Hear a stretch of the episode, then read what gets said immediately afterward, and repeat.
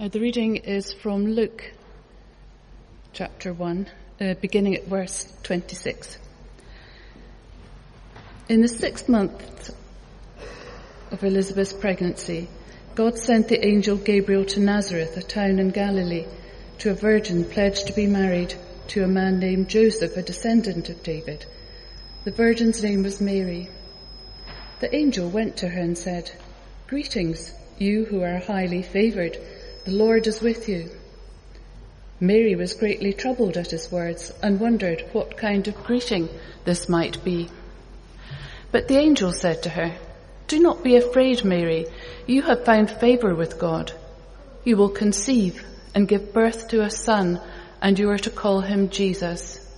He will be great and will be called the Son of the Most High. The Lord God will give you the throne of his father David, and he will reign over Jacob's descendants forever. His kingdom will never end. How will this be? Mary asked the angel, since I am a virgin. The angel answered, The Holy Spirit will come on you, and the power of the Most High will overshadow you. So the Holy One to be born will be called the Son of God. Even Elizabeth, your relative, is going to have a child in her old age, and she who was said to be unable to conceive is in her sixth month. For no word from God will ever fail.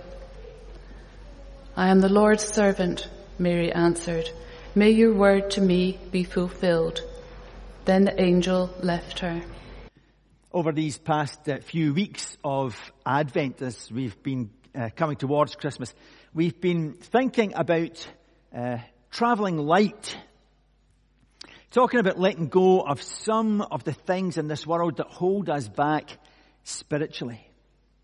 And today, uh, what I want to do is to let that reading from Luke chapter 1 speak to us about letting go of control. Now, here's where we need a little bit of honesty. It's Christmas time, so it's okay to be honest. How many of you would honestly say that there's at least one area of your life, some of you there will be many more than that, but you know, at least one area of your life where you love to be in control. Yeah. Uh, so, so this kind of applies to all of us who are being honest at least. Now, some of you might have been tempted to reach over and lift the hand of the person sitting next to you. But there's just a reminder that uh, God is about to speak to you about letting go of control. In our reading today, we saw uh, that Mary uh, was greatly troubled by what the angel said. And I hope that we can agree that that's an understandable reaction. I mean, if you're just going about your daily business and uh, an angel appears in front of you, well, that, that's bad enough. I mean, of course you would kind of react to that. But when that angel gives you this message that's going to completely and utterly change your life, but also the lives of everyone else. You can understand, I think, why it says she was greatly troubled. Another version says that she was confused and disturbed by the message that the angel brought. But she tried to think then what on earth the angel uh, was meaning by the message that she had received. And maybe some of you here today or watching online are confused about something that's going on in your life. And you're kind of thinking to yourself, I wish this wasn't happening.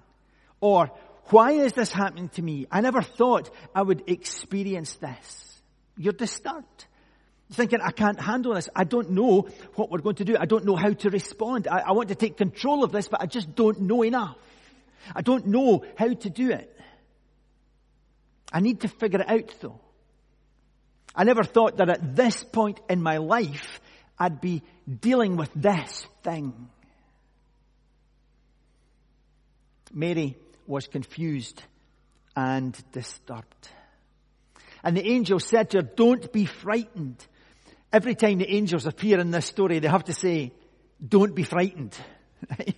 Because I suspect if we saw an angel, that would be the first response. But the message is always don't be afraid, don't be frightened. And he said, because you have found favor with God. You'll conceive and give birth to a son, and you'll give him the name that's above every name. You'll call him Jesus. He will be very great, and he'll be called the Son of the Most High. And Mary said to him, well, how on earth can this happen? Because, you know, I, I, we're not married. I've not had sex yet. What's going on? I don't get that. What are you talking about? And the angel replied, the Holy Spirit will come on you and the power of the Most High will overshadow you so that the baby to be born will be holy and he will be called the Son of God. And then Mary responded, well, hang on a minute. That's not very convenient for me. That, that, that's not in my five year plan. I had other things that I was intending to do. And you've just come along here and you're saying, no, no, no, no. I, I, I'm not really up for that. I mean, I've bought the dress and everything. And at this rate, I'm going to be pregnant when I, and I mean, I want the photos to be good. Of course, she didn't say that. She said, I am the Lord's servant. May everything you've said about me be true. Now, I'm not a mind reader, but I suspect there are some of you sitting there thinking, this is the perfect message for. Insert name here. I'm so glad they're going to hear this one. And, and you're maybe thinking, no, no, I'm not controlling. I'm just aggressively helpful. No, no, no, I'm not controlling. I am just thoroughly organized. I want to tell you that some of you are wound up so tight you make coffee nervous. And the problem is, the more you try to be in control, the more you fear losing control. And the more you fear losing control, the more you want to be in control. And that's why today I want to give you just one thought, one big idea to remember. Easy to remember, not easy to live out. To live out takes faith. But on the other side of your faith, I can promise you that you will always see the faithfulness of God. And the thought is this. You do not always have the power to control, but you do always have the power to surrender. You don't always have the power to control, but you do always have the power to surrender. You don't have the power to make that person do what you want to, to make her behave in the way that you think they should, to get your marriage where you want it to be, to get your finances sorted uh, finally, to get your future just exactly lined up, to get your health where you want it, to have your kids doing exactly what you think they should do when you think they should.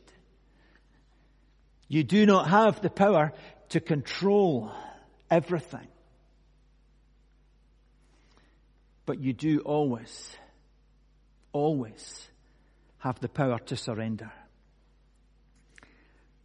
In the story, the angel appears uh, to the Virgin Mary, and lots of people hear that and think, oh well, it was easy for her.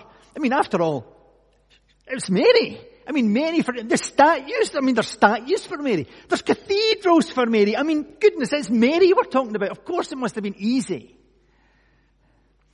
I, I would not go as far as some of uh, our brothers and sisters in venerating Mary, but I think in Protestant churches we go far too far the other way.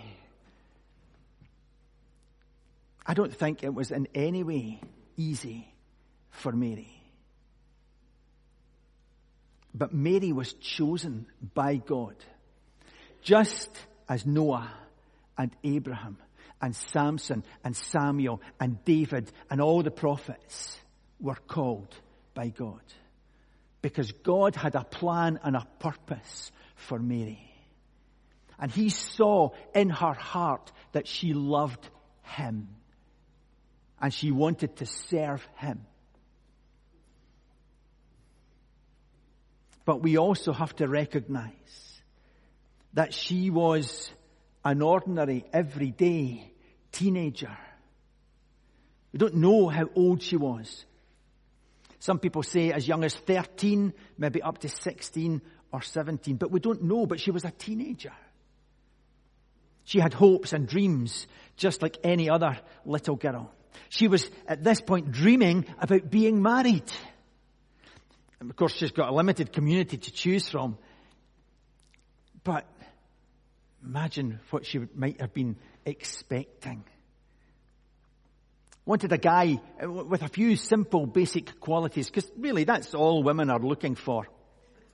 Just, just the basics, you know, um, someone who was most likely strong and handsome, charming, drove a nice donkey, you know, a newer model because it would be reliable.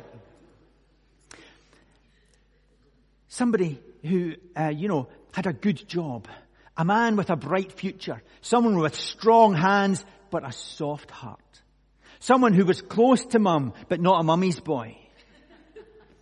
She wanted a guy who would be bold but also humble. Decisive, but flexible. Well groomed, but not obsessive. She wanted someone who had big goals, but was easygoing. Someone that made her feel safe, but was also a wee bit dangerous. Someone who liked chocolate covered strawberries, long walks on the beach, and old movies. You get the thing, you know what I mean. And you, you do know that I'm making all that up. I'm just putting that in there, just in case.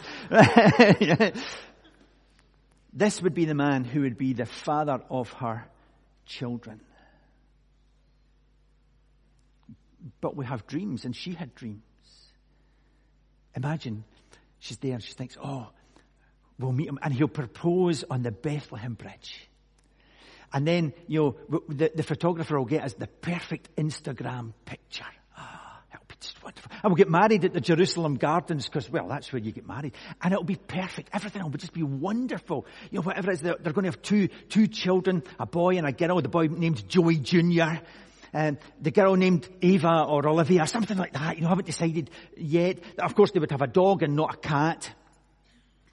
They watch Netflix and chill. You know, hopes and dreams. And then an angel turns up and goes, No. No. That's not how it's going to be for you. Because God has a different plan and a different purpose. And so she is disturbed and confused. Many of us have a plan and hopes and dreams. Even at my age, I still have plans and hopes and dreams. One day I might grow up and work them out. Maybe you were done at two kids and then you got a wee surprise package. And you didn't see that coming. Or maybe the opposite is true. You'd hoped for children, but you found that never happened. Maybe you thought the job that you have was absolutely perfect when you took it, and now they're downsizing, and you don't know if you're going to have a job. And you're struggling already with the rent. Maybe it's a relational issue. Maybe your marriage isn't what you expected or where you want it to be. Maybe as you come to Christmas, there will be an empty chair this year. And for whatever reason, the person who was there is no longer there, and you hadn't expected or anticipated that. It could be a health issue. It could be a financial issue. It could be any number of things, but you're disturbed and confused. Uh, you didn't think it would be this way. When you think about Mary, you realize she didn't know the end of the story. She didn't know what was coming. She didn't know that around three decades later, Jesus would be on the cross. That he would die and then God would raise him from the dead. The angels and the choirs would be out singing. That he would ascend to heaven to take his rightful place beside his Father. She didn't know that. And you and I don't know what's going to happen in our particular situation or circumstance. She had a choice to make. Remember, you don't always have the power to control, but you do always have the power to surrender. And she had to make a choice between her dreams and God's destiny. She had to make a decision between her plans and what seemed to be God's purpose. She had to choose between her control and God's call. And what I love about Mary is this, that even although she didn't understand the plan, she trusted that God had a purpose. And she chose to surrender. But what's interesting to me is there's no such thing as a partial surrender. You're either surrendered to Jesus or you're not. You, you can't say, oh, I'm 87.5% surrendered today. You know, like I, I, trust in Him to save my soul, but I, I still like to keep, you know, that, that unhelpful habit. I'm not getting rid of that one. Oh, oh yes, I, I'm, I'm surrendered to Jesus in as much as, you know, I, I, I, I, trust Him to, to, to keep me safe and secure, just not with my money. I trust Him to give me peace and, and, and comfort when I'm hurting, but I don't really trust Him with the future of my children because they're my children. There's no such thing as partial surrender. What is our desire to control rooted in? Well, when I look at all the different areas of my life, and believe me, I, am also, I'm not just speaking to you, I'm speaking to me as well. My desire to control is rooted, I think, in a lack of faith. The, the more I find myself trying to control, the more I overestimate my ability to control. And the more I underestimate the power and the goodness of God. It's not easy, I think, because everything in our culture says you have to make it happen. If it's going to be, it's up to me. I've got to get in there. I've got to be strong. I've got to manipulate it. I've got to make things happen. But Jesus says something diametrically opposed to everything that our culture says. He says, if you cling to your life, in other words, if you constantly try to be in control, you're actually going to lose it. But instead, if you surrender your life to Him, you'll find it. In other words, to fully follow Jesus is to surrender control. And it's not just a one-time decision. You know, those of us who are old enough can think back, oh yes, I, I did that in 1976. It's been fine since then. You know? It's an everyday, an everyday giving up of control. When we look at Mary's surrender, what's so interesting is that every time she chose to surrender something, she eventually saw evidence of the faithfulness of God. If you, we think about it, she's had this message, you, you're going to get pregnant and it's going to be God. And she says, okay. And she surrenders, knowing that she has somehow to tell Joseph. What does God do? Well, in advance of that, God sends an angel to Joseph to say, Mary's going to come with a funny story. but it's true. You can trust her.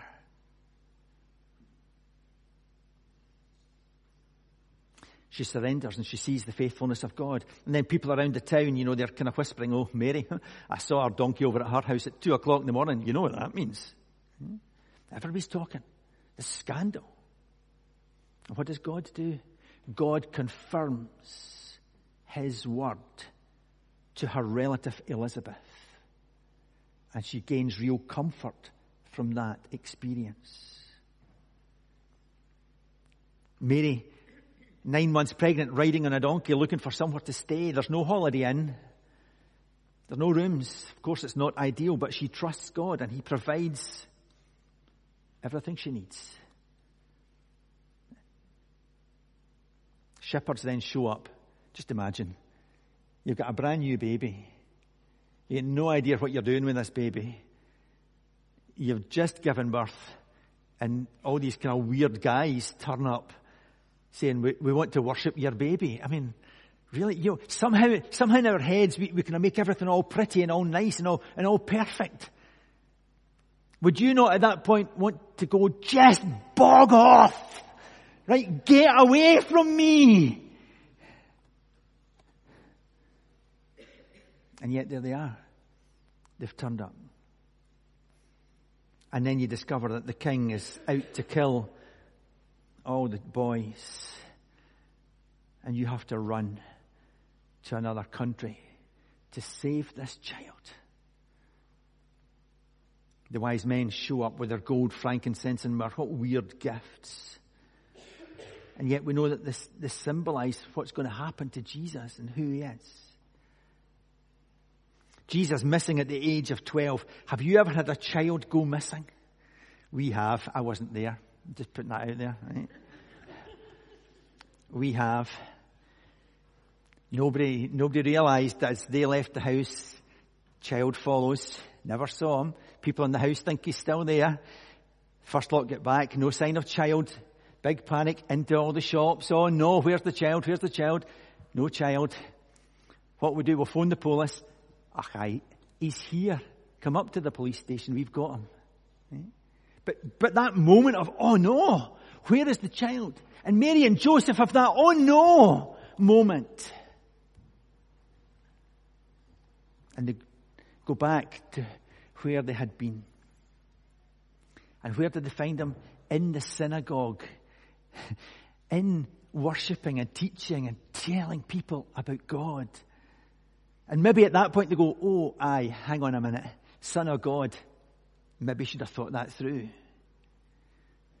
then fast forward. Jesus knows what's going to happen to him. He is the Son of God. He's in the Garden of Gethsemane and he is in agony knowing what's about to happen. And he cries out to his Father, Father, Daddy. And he says, if there's any other way, if there's any other way, don't make me go through this. But what happens is he uses the same word in Greek that Mary used when she said, Whatever you say, your will be done. And can you imagine what it was like for Mary to stand there watching Jesus on the cross? Torn to bits, covered in blood, people shouting at him and abusing him and spitting and all sorts. Jesus could have acted. He could have come down. He could have done all that. But he chose rather to surrender. So what is it that you are trying to control that God wants you to surrender? I can't force you to do that, but I want to create an opportunity where perhaps God could do something special in your life. If there's a burden on your heart, and I don't know what that it might be. It could be a relationship, it could be your marriage, it could be a child that you're aching for. It could be a bad diagnosis. It could be financial weight that's crushing you. It could be a fear. It could be a hurt because of something that, that's happened to you or something that you've lost. It could be an addiction that you just can't seem to beat. It could be guilt that you're carrying for something that you did and can't undo. Whatever it is, if you would be willing, I want to invite you to give Jesus the burden of whatever it is that you are carrying and trying to control. First Peter 5 verse 7 says that we are to cast your cares, all of your worries and all of your anxieties onto Jesus because he cares for you. In the story, the angel, in speaking to Mary, says, The Lord is with you. He's with you. Jesus is Emmanuel, God with us. Still Emmanuel, still today, God with you and me. And I hope that today you will feel His presence, perhaps as never before. There is a spiritual responsibility that I feel as your minister. And during the week, I pray and ask God to speak uh, through me as we come to worship. And I pray before we share uh, God's word because I want you to find life in Christ. But here's what I was reminded in preparing for today. I have no control over that.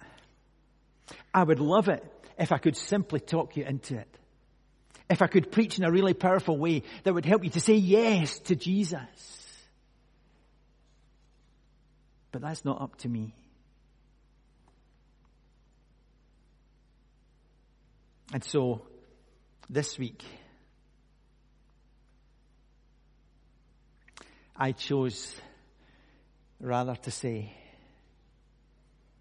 you do what you do to God. You speak. You act. You work. Surrendering myself and you into God's hands.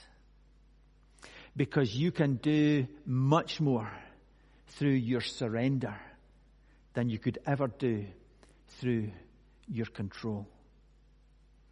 The thing that is on your heart is always better in His hand. And so when we realize that we can't control our circumstance, our situation, or other people, that we can't force it, we can't make it happen, we simply have to go to God and say, Here you are. I surrender to you. So today, I hope it's as if I'm setting the table and my prayer is that you want to feast on the goodness of God. You don't always have the power to control, but you do always have the power to surrender. And I promise you that God can do much more through your surrender than you could ever do through your control. So let's pray together. Our Father, we, if we are honest, have to acknowledge that there are, there are lots of things that we want to control. But equally, we know there are things that we simply cannot control. And for those things that, you know, we've been holding on to and trying so hard to, to work out and to control and to keep on top of, Father, will you, as, as we just sit will you highlight those things in our heads? Those things that you say, just give me that. Just give me that. Just, just hand over that one. Because I am with you.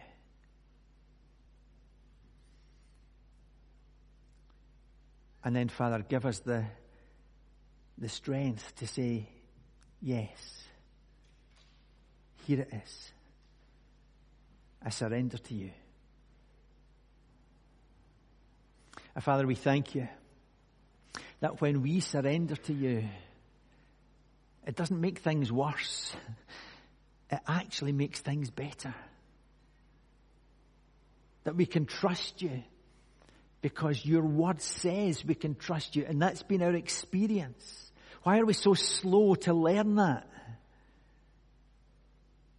And so, Father, for all of those things that have been given to you today, we pray that you will respond with a sense of your presence and your peace. The assurance of your goodness, your love, your mercy, and your faithfulness in our lives. Amen.